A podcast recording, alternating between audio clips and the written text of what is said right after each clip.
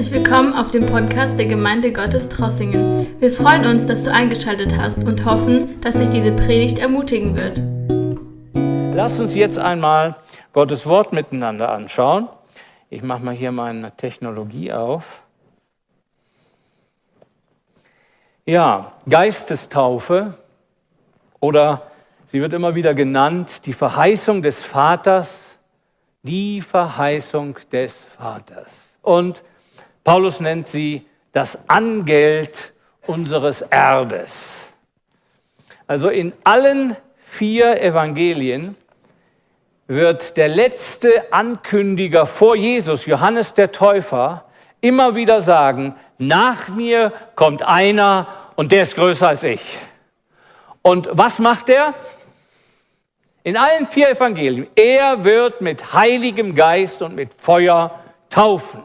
Also das Zeichen des Messias war für Johannes den Täufer, er wird mit Heiligem Geist und mit Feuer taufen. Ich kann das nicht verstehen, warum es Menschen gibt, die das anzweifeln oder die darüber diskutieren wollen, als ob das eine Nebensache ist. Also für Johannes den Täufer war es das Zeichen. Es ist auch das einzige Handeln Jesu nach seiner Himmelfahrt und bis zu seiner Wiederkunft, das er unter uns tut und vorher nie getan hat. Hört genau zu. Jesus hat immer gerettet, hat immer geheilt, hat immer Wunder getan. Er ist immer derselbe. Amen. Aber mit dem Heiligen Geist taufen hat er nie vor seiner Himmelfahrt getan. Keinen einzigen Menschen mit dem Heiligen Geist getauft.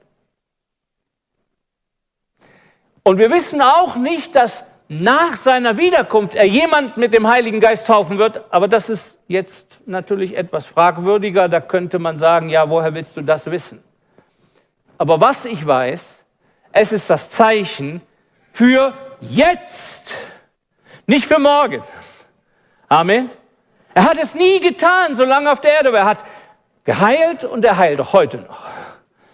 Aber eins tut er nur heute, in der Zeit seit seiner Auferstehung bis zu seiner Wiederkunft. Er tauft mit dem Heiligen Geist. Und das finde ich außergewöhnlich. Das hebt unsere Zeit hervor. Das ist jetzt.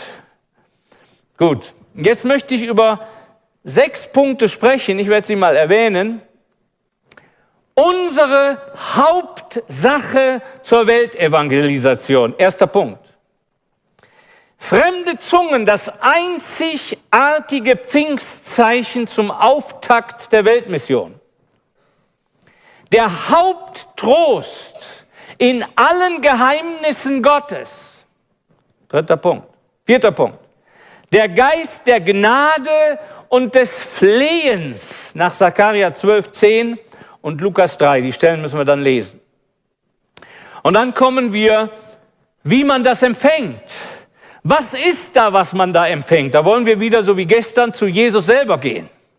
Ich finde, das ist so wunderbar, dass Jesus unser wichtigstes Vorbild bleibt.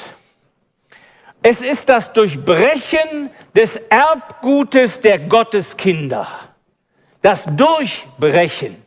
Wir haben alle 2 Naturen.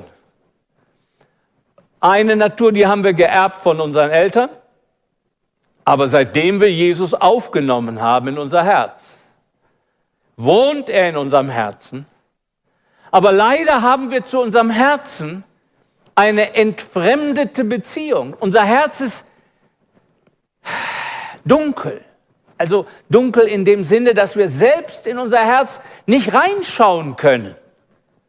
Dass wir in unserem Herzen mehrere Dinge haben. Und ja, er wohnt in unserem Herzen, aber wir haben oft kaum Zugang dazu. Aber die Geistestaufe ist der Durchbruch der göttlichen Natur. Wir haben 2 Naturen. Jesus hatte auch 2 Naturen. Er hatte von seiner Mutter die Natur eines normalen Menschen. Sie war eine Jungfrau, aber sie war ein normaler Mensch. Sie war nicht ein außerirdischer Mensch. Sie hatte die ganze Natur auch Adams und Evas, genau wie wir. Aber er hatte auch eine göttliche Natur, denn er war gezeugt durch den Heiligen Geist. So wie auch wir, wenn wir wiedergeboren sind, so wie wir es gestern gehört haben, neugeboren sind durch den Heiligen Geist. Das ist die Bedingung. Keiner kann die Geistestaufe empfangen, wenn er nicht zuerst die göttliche Natur empfangen hat, aber sie ist versteckt in seinem Herzen.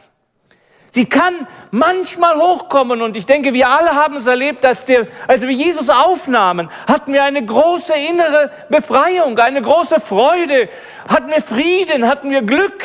Das kann man gar nicht aussprechen. Das ist bei dem einen mehr und bei dem anderen weniger, aber es ist etwas Verborgenes. Und später, scheinbar wird das noch verborgener. Und bei manchen ist es nicht nur verborgen, sondern verschüttet. Aber es ist da, Halleluja! Und die Geistestaufe ist der Durchbruch dieser Natur Gottes in uns. Ja, okay. Ja, und dann wollen wir die 9 übernatürlichen Gaben des Geistes sehen. Kommen wir zu dem ersten Punkt, unsere Hauptsache zur Weltevangelisation. Achte genau auf den Satz. Unsere Hauptsache. Die Jünger fragen Jesus, wann kommst du wieder? Oder besser gesagt, wann richtest du das Reich in Israel auf? Und wir wissen alle, wenn er kommt, dann richtet er das Reich in Israel auf. Und sie warten darauf. Und das ist die Verheißung. Die Verheißung, der Messias ist der König der Juden. Aber er hat kein Reich aufgerichtet. Deswegen nehmen die Juden ihn nicht an. Alle Propheten haben gesagt, er wird kommen und wird das Reich in Israel aufrichten. Und er hat es nicht getan. Und dann fragen sie am letzten Tag, wann wirst du das tun, bitte? Wir sollen jetzt den Juden predigen, wir wissen aber schon von vornherein, dass sie uns nicht glauben werden, denn du hast das Reich nicht aufgerichtet. Und da gibt er ihnen eine Ohrfeige. Also er sagt, achte auf den Ausdruck, es ist nicht eure Sache, Zeiten und Zeitpunkte meiner Wiederkunft zu wissen. Oder des Aufrichtens des Reiches in Israel. Das ist nicht eure Sache. Von daher nehme ich diesen Titel. Eure Hauptsache. Es ist nicht eure Sache. Und ich möchte das mal laut hier in unsere Mitte hineinrufen. Es gibt viele Dinge, die dir ganz wichtig sind und die du Gott fragst. Wie wird das sein? Wen werde ich heiraten? Ganz wichtige Frage. Ja, das ist eine wichtige Frage. Ja. Wo werden wir wohnen? Auch ganz eine wichtige Frage. Wie wird das mit Putin? Und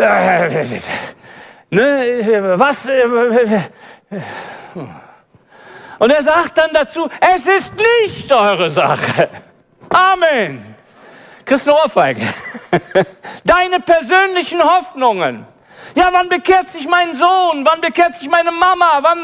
Wann werde ich endlich geheilt? Du hast persönliche Bedürfnisse. Und Gott sagt immer wieder, es ist nicht deine Sache. Aber dann sagt er etwas in seiner Liebe. Ihr werdet aber Kraft empfangen. Und ihr werdet meine Zeugen sein. In Jerusalem, in Judäa und Samarien und in bis an die Enden der Erde. Das ist eure Sache. Es ist nicht eure Sache. Ja, in welche Gemeinde soll ich gehen? Ja, das ist schon eine wichtige Sache. Klar, natürlich in die hier. Nein, du hast vielleicht hoffentlich noch eine bessere. Amen. Natürlich, alle Gemeinden haben auch eine menschliche Seite und haben auch Fehler. Pastor Christian ist so. Wir können das Beste tun, was wir nur können und trotzdem sind wir nicht vollkommen. Und wir freuen uns, dass andere Gemeinden dem Herrn auch dienen und in manchen Sachen besser als wir. Ja, natürlich. Es ist wie mit der Familie, aber das ist meine Familie. Amen. Ja, es ist nicht eure Sache, aber eine Sache ist deine Hauptsache. Kannst du das hören? Das ist deine Hauptsache. Ihr werdet Kraft empfangen. Das ist eine Sache, die ist heute dran. Die ist nur heute dran.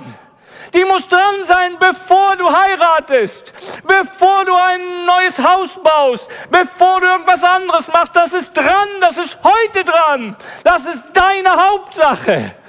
Vielleicht kriegst du keine Antwort auf andere Sachen, aber da kriegst du heute eine Antwort. Du wirst Kraft empfangen. Halleluja. Das ist gewaltig. Oh mein Gott, hilf uns, daran nicht vorbeizugehen. Es ist die Hauptsache zur Weltevangelisation. Gott sei Dank für Billy Graham. Gott sei Dank für Bonke. Gott sei Dank für alle, die da etwas getan haben. Aber es ist noch viel Arbeit zu tun. Es ist noch viel Arbeit zu tun. Wir danken Gott für mächtige Männer Gottes. Aber wir wissen auch, Jesus will wiederkommen, wenn diese Welt evangelisiert ist. Wenn noch mindestens 2.000 bis 3.000 verschiedene Völker, die keinen einzigen Pastor kennen, keinen einzigen Zeugen Jesu, noch etwas von ihm hören müssen. Wir gehen in eine Zeit hinein, wo der Missionsberuf und die Missionsbeschäftigung das Wichtigste auf dieser Erde ist.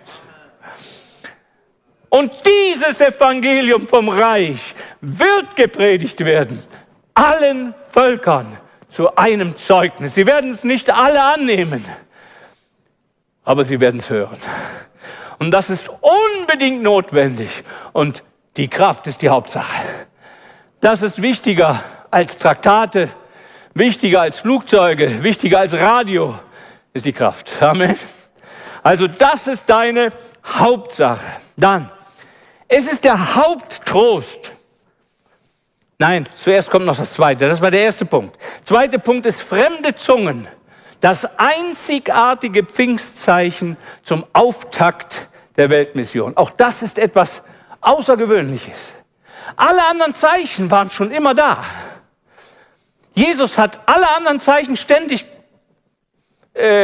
gezeigt. Er hat ständig Kranke geheilt, er hat ständig Wunder getan, er hat ständig Dinge offenbart. Aber er hat nicht in Zungen geredet. Wir wissen es nicht. Ist nicht berichtet. Nee? Alle Propheten haben diese Wunder getan.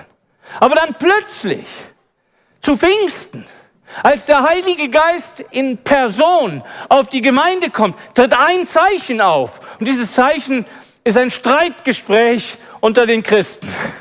Für mich ist es kein Streitgespräch. Für mich ist es das Zeichen, fremde Zungen als einzigartiges Pfingstzeichen zum Auftakt der Weltmission.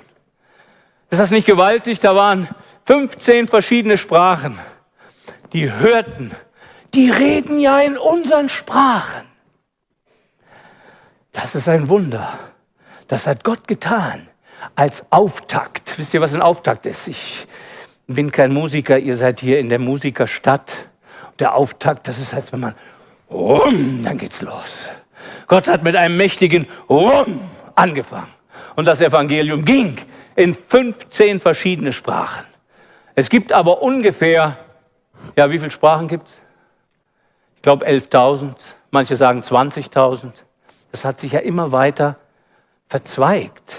Und ungefähr 3.000 bis 4.000 Sprachen haben noch kein einziges Wort von Jesus gehört.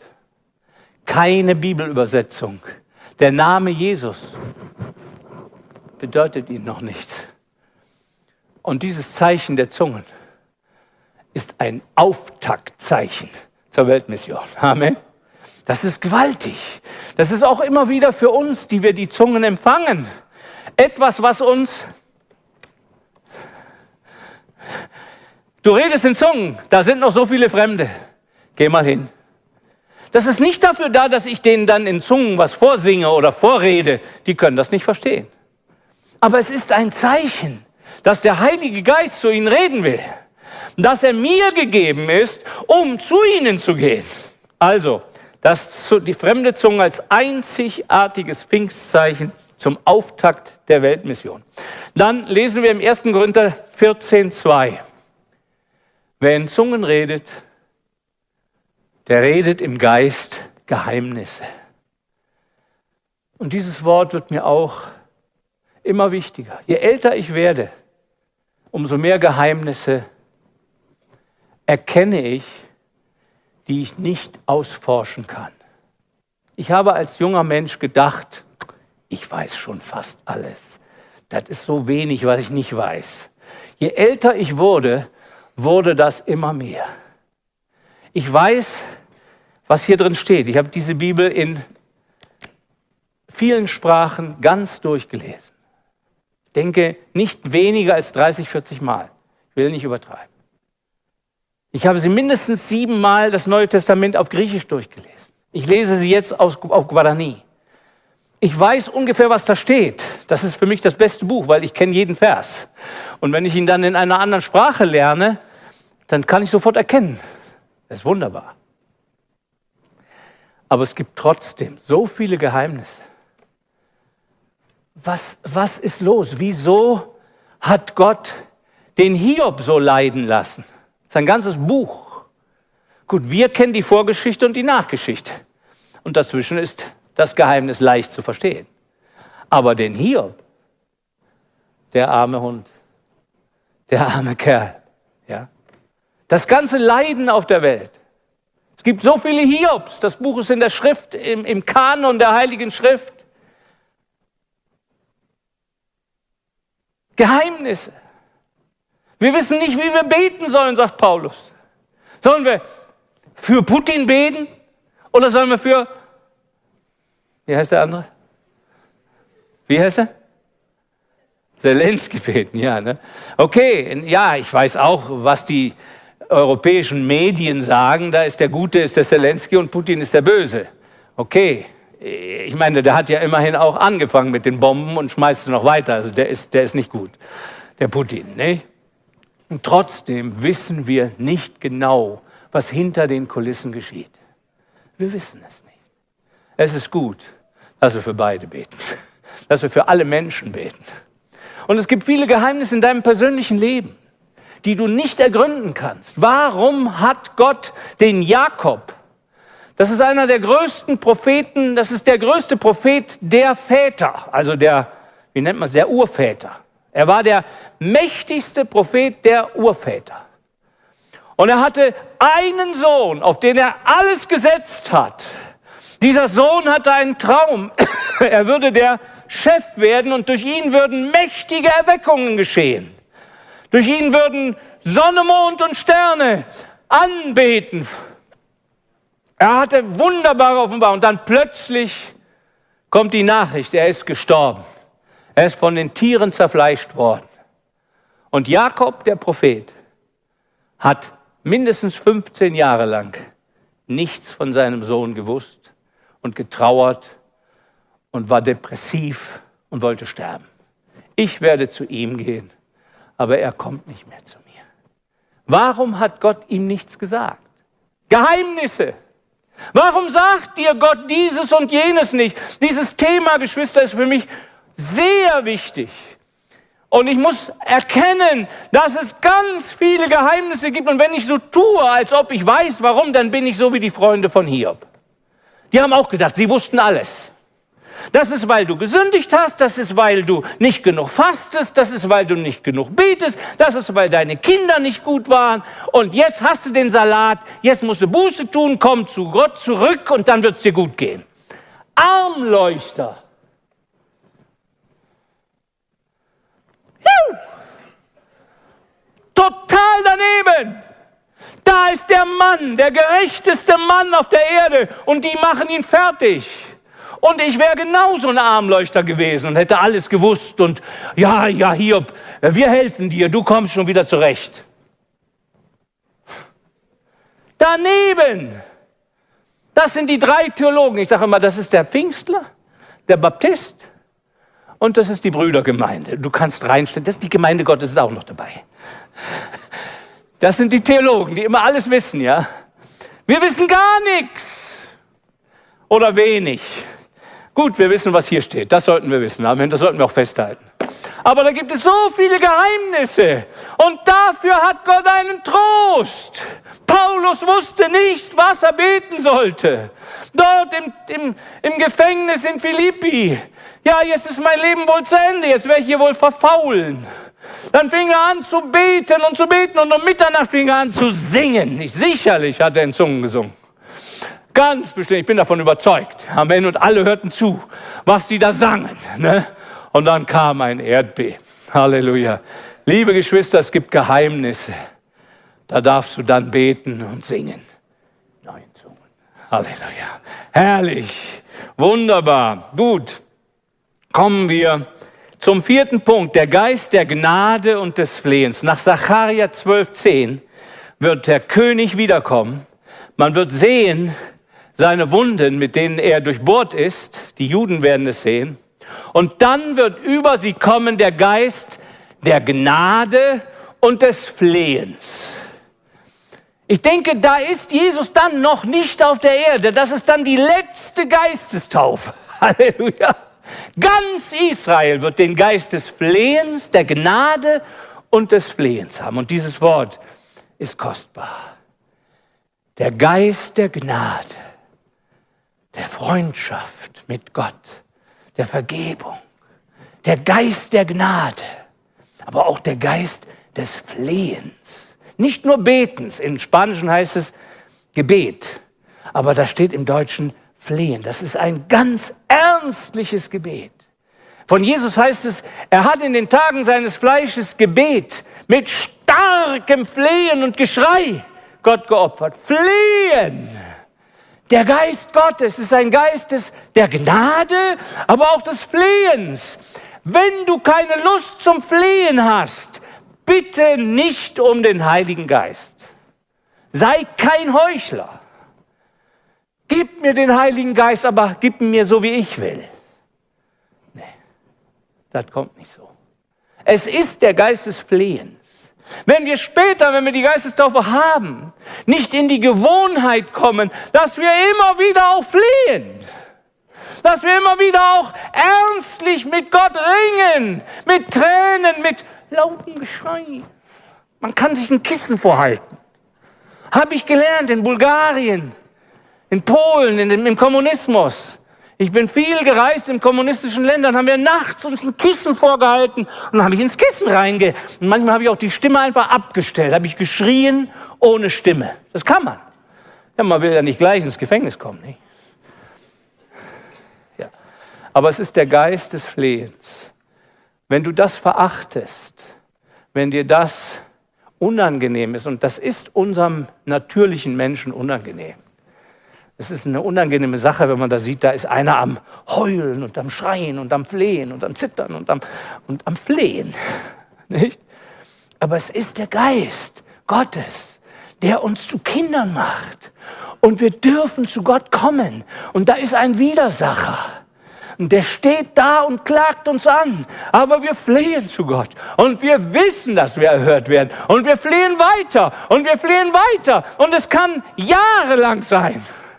Wir haben für meinen Papa jeden Freitag gefastet und gebetet. Jeden Freitag das Mittagessen gelassen und über Mittag jahrelang. Und dann kriegt er 3 Herzinfarkte. Und wir wussten, der kann nicht mehr lange. Einen 4. übersteht er nicht. Jetzt setzen wir alles auf eine Karte. Jetzt werden wir beten, bis er sich bekehrt. Wir hören nicht mehr auf. Wir flehen und wir fasten und wir flehen. Nach 3 Tagen war mir klar, wir brauchen nicht mehr beten. Jetzt bekehrt er sich. Jetzt brauchen wir nur noch danken. Jetzt nur noch danken. Halleluja. Das Gleiche habe ich gehört von einer Frau, eine liebe alte Schwester, die hat für ihren Verwandten 20 Jahre lang gefleht.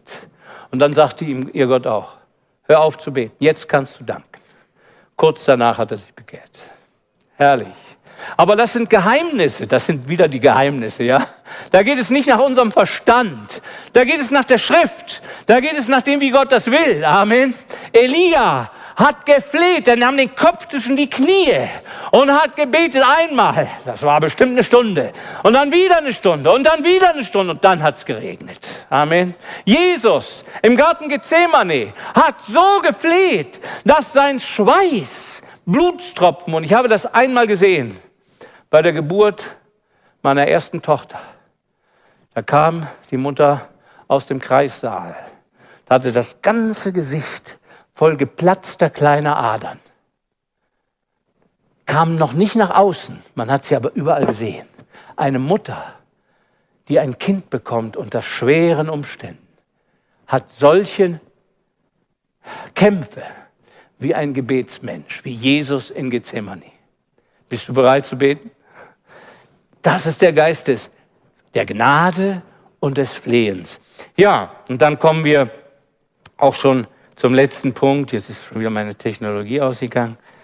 Und da sind wir dann, das Durchbrechen des Erbgutes der Kinder Gottes. Und da können wir lesen, Lukas 3, Vers 21. Jesus, als er getauft wurde, stieg aus dem Wasser und betete. Lukas ist der Einzige, der das erwähnt. Er betete. Und dann tat sich der Himmel auf. Und der Geist Gottes kommt in körperlicher Gestalt oder in leiblicher Gestalt wie eine Taube auf ihn und bleibt auf ihn und treibt ihn in die Wüste.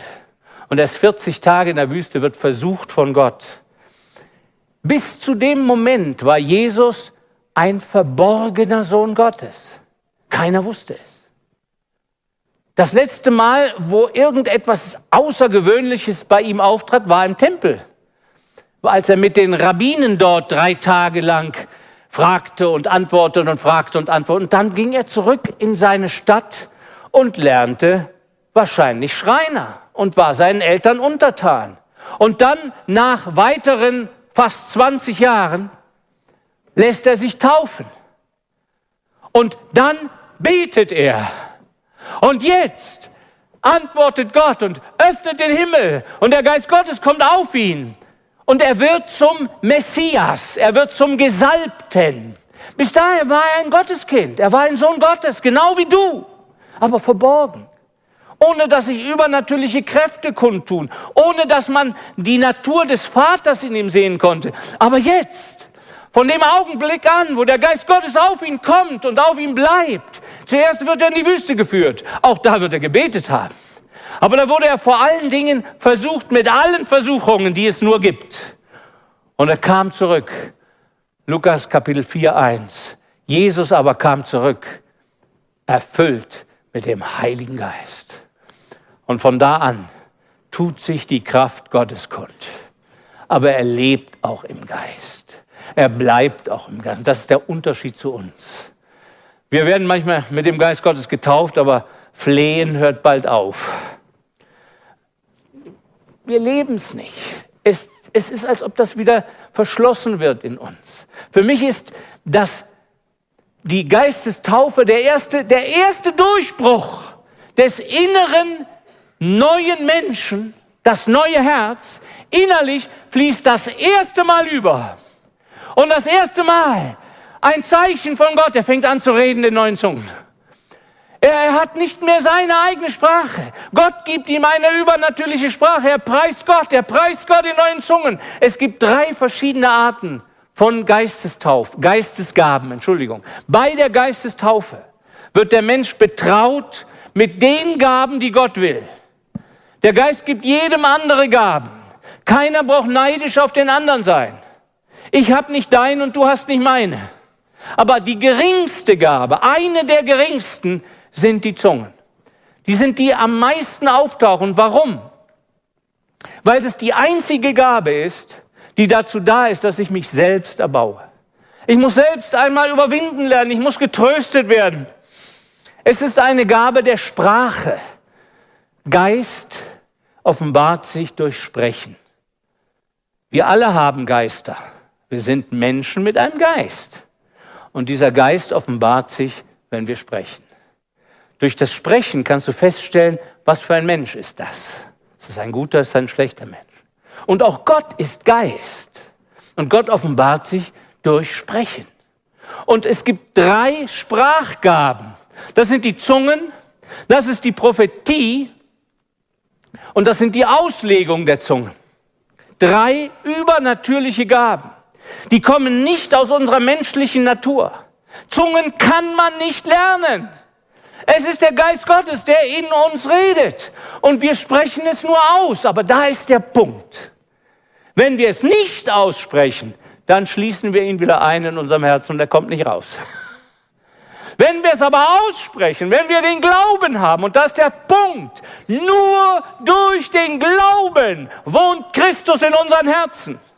Er wohnt nicht durch das Schweigen in unseren Herzen. Er wohnt nicht durch ein ganz besonders heiliges Leben in unserem Herzen. Er wohnt nicht in unserem Herzen, weil wir zur Gemeinde Gottes gehen oder was weiß ich. Er wohnt in unseren Herzen durch den Glauben und nicht durch den Kopf glauben. Er wohnt im Herzen, weil du glaubst. Aber dieser Glaube ist eingeschlossen. Du musst diesen Glauben praktizieren. Du musst ihn rauslassen. Und das geschieht normalerweise, indem wir zu Gott flehen.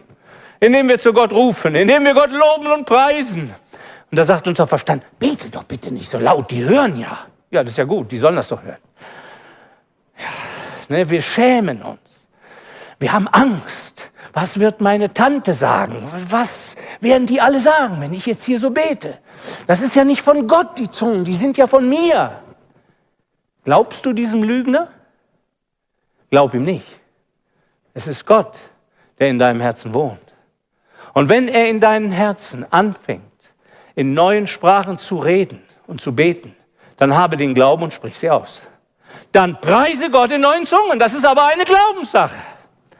Da muss nicht erst ein Engel vom Himmel kommen, da musst du nicht ein gewaltiges Gefühl zu haben, sondern du musst das Erbteil, das in dir ist, rauslassen. Es muss durchbrechen.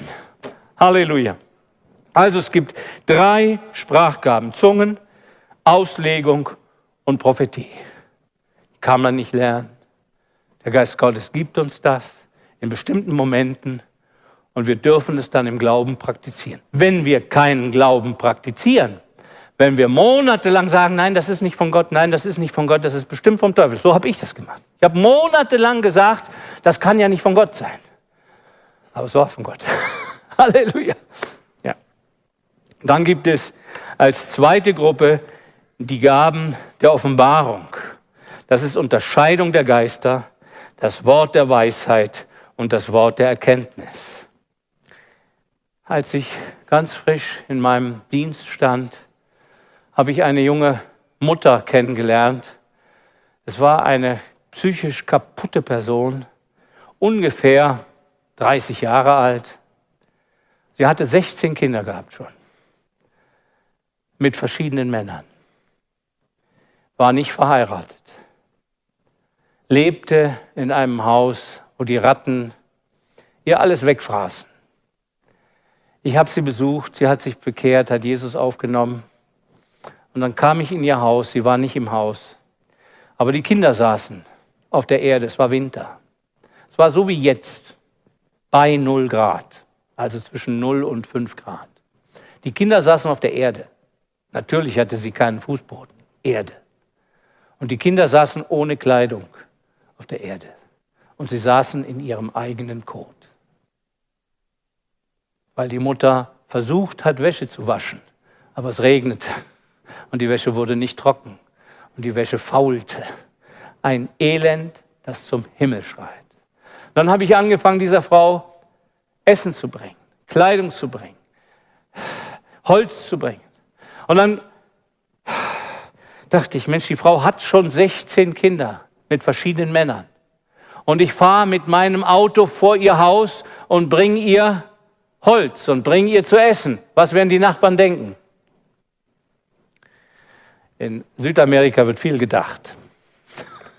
In diese Richtung. Und ich hatte wirklich Angst. Ich ruiniere meinen Dienst. Ich fange in dieser Stadt an und in der ganzen Stadt wird man reden, das ist der neue Prediger aus Deutschland und der... 1 oder 2 Kinder sind bestimmt von dem. Naja, Gott sei Dank, die waren nicht blauäugig und blond. Also hatte ich ja Glück nicht.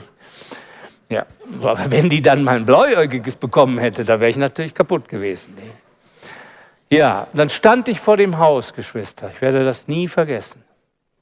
und machte mir ein schlechtes Gewissen. Was soll ich tun, Gott? Soll ich weiter dieser Frau Holz bringen? Soll ich weiter dieser Frau helfen? Und ich betete. Ich habe die Augen zugemacht. Ich kann mich nicht erinnern, ob sie da stand. Ich weiß nur, ich stand vor ihrem Haus, wahrscheinlich alleine. Und dann sagte ich, Herr, was soll ich tun? Soll ich sie weiter bedienen oder nicht? Und dann hatte ich ein seltsames Erlebnis. Plötzlich sah ich sie in meinen geistlichen Augen in strahlend weißen Kleidern. So weiß, so strahlend.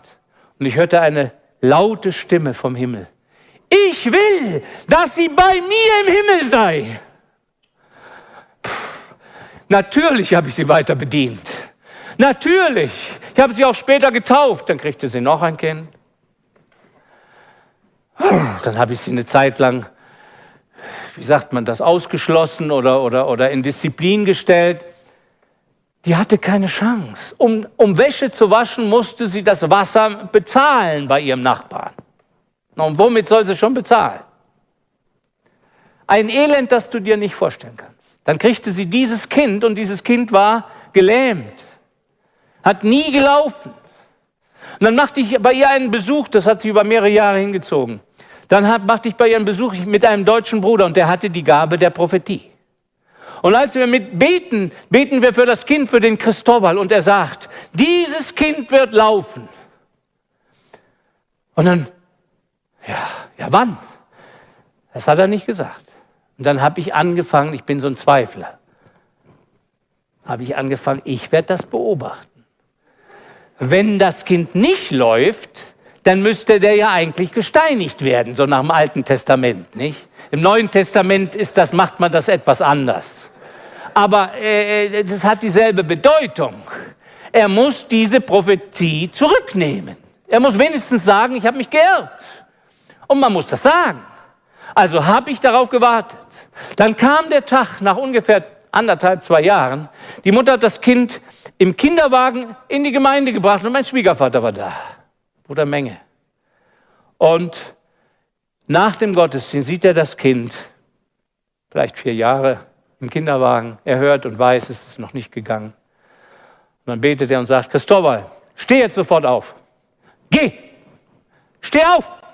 Und das Kind rappelt sich hoch und fängt an zu laufen. Später hat er das Kind in sein Kinderheim genommen.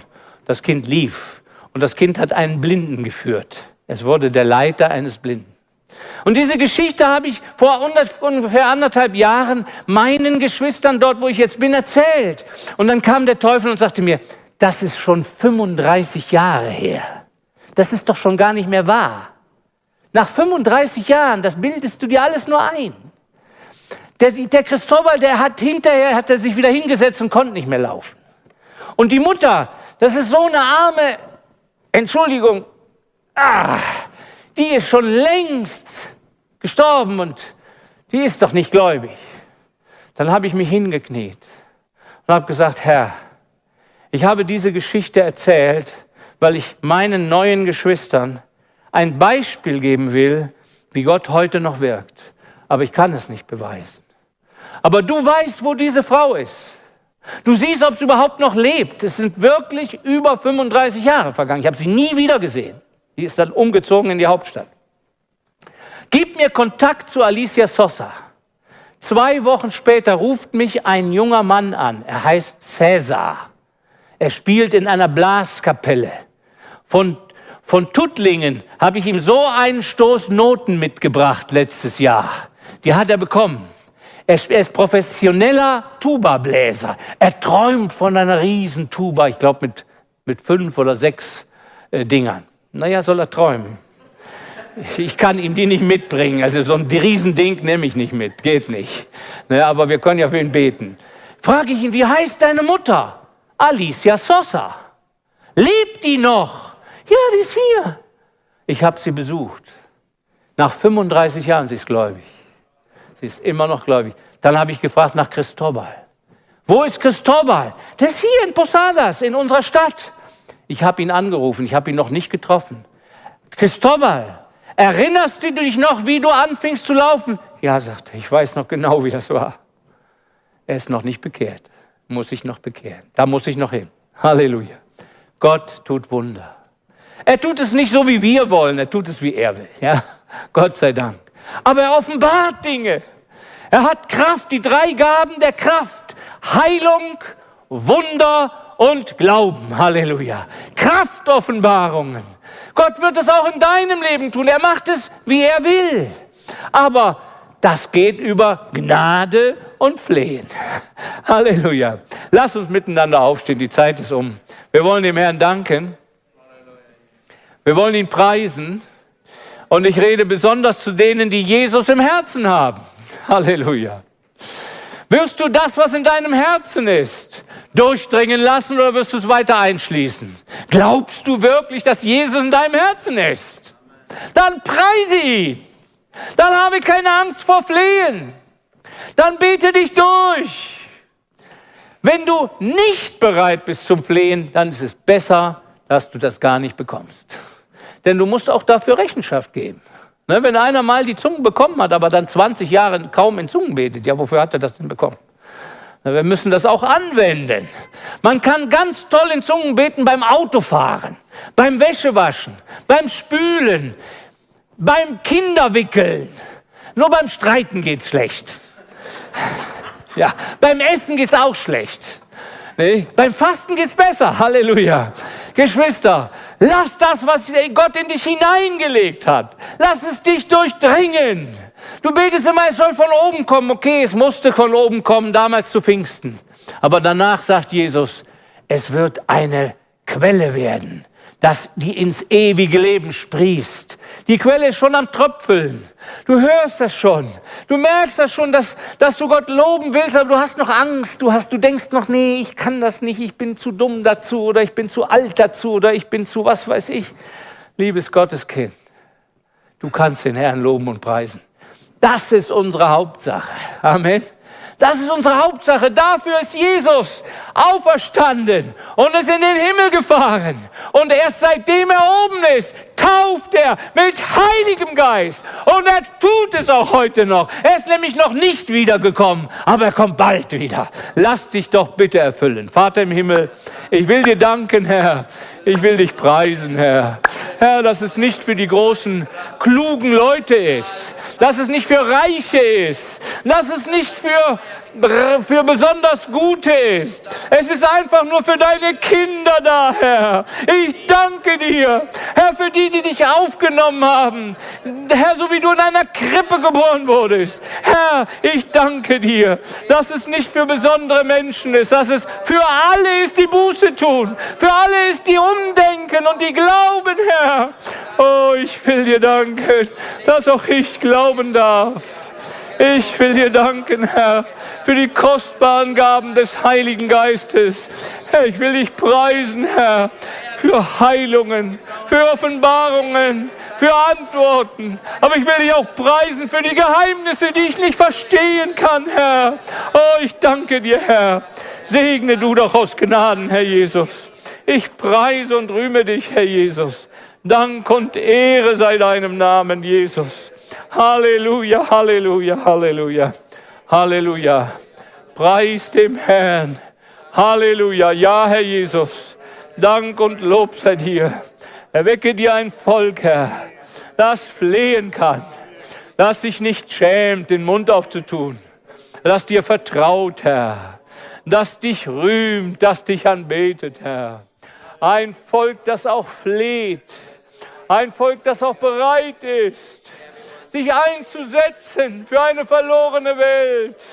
Ach, segne du diese Gemeinde, Herr. Herr, dass es eine Gemeinde von Betern sei.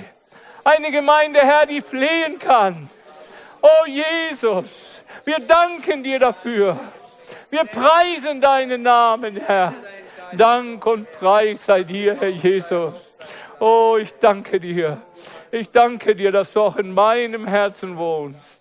Ich danke dir, dass ich reich gesegnet sein darf in meinem Herzen, aber dass ich es auch herauslassen darf, dass ich dich verkündigen darf, dass ich dich lobpreisen darf und nicht nur mit Mikrofon oder mit mit Musikinstrumenten, sondern im Alltag, bei jeder Gelegenheit, ja selbst im Gefängnis, ja selbst bei Krankheit. Wir dürfen dich preisen, Herr. Vielleicht hast du große Nöte, vielleicht hast du Dinge, die du nicht verstehst, vielleicht bist du traurig. Es gibt einen Tröster. Das ist deine Hauptsache. Die darfst du haben. Du darfst sie heute in deinem Herzen herauslassen. Oh, bitte lass sie heraus. Vielleicht hast du seit Monaten nicht in Zungen gebetet oder hast noch nie in Zungen gebetet. Vielleicht hast du Angst davor. Fürchte dich doch nicht. Es ist doch der Herr, der dich reich segnet. Amen. Wie wunderbar ist unser Gott. Wir danken ihm. Wir danken ihm, dass es nicht auf die Intelligenz und dass es nicht auf das Alter ankommt. Arme und Reiche, Halleluja. Knechte und Mägde, Halleluja. Ich will meinen Geist ausgießen auf alles Fleisch. Dank sei dem Herrn. Wir danken dem Herrn, Halleluja. Nehmt euch bitte auch diese Flyer mit für die Schule. Betet doch bitte für diese Schule. Und ich danke euch in Jesu Namen. Amen.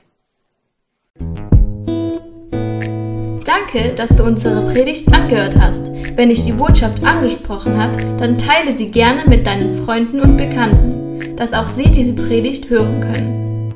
Wir wünschen dir Gottes Segen.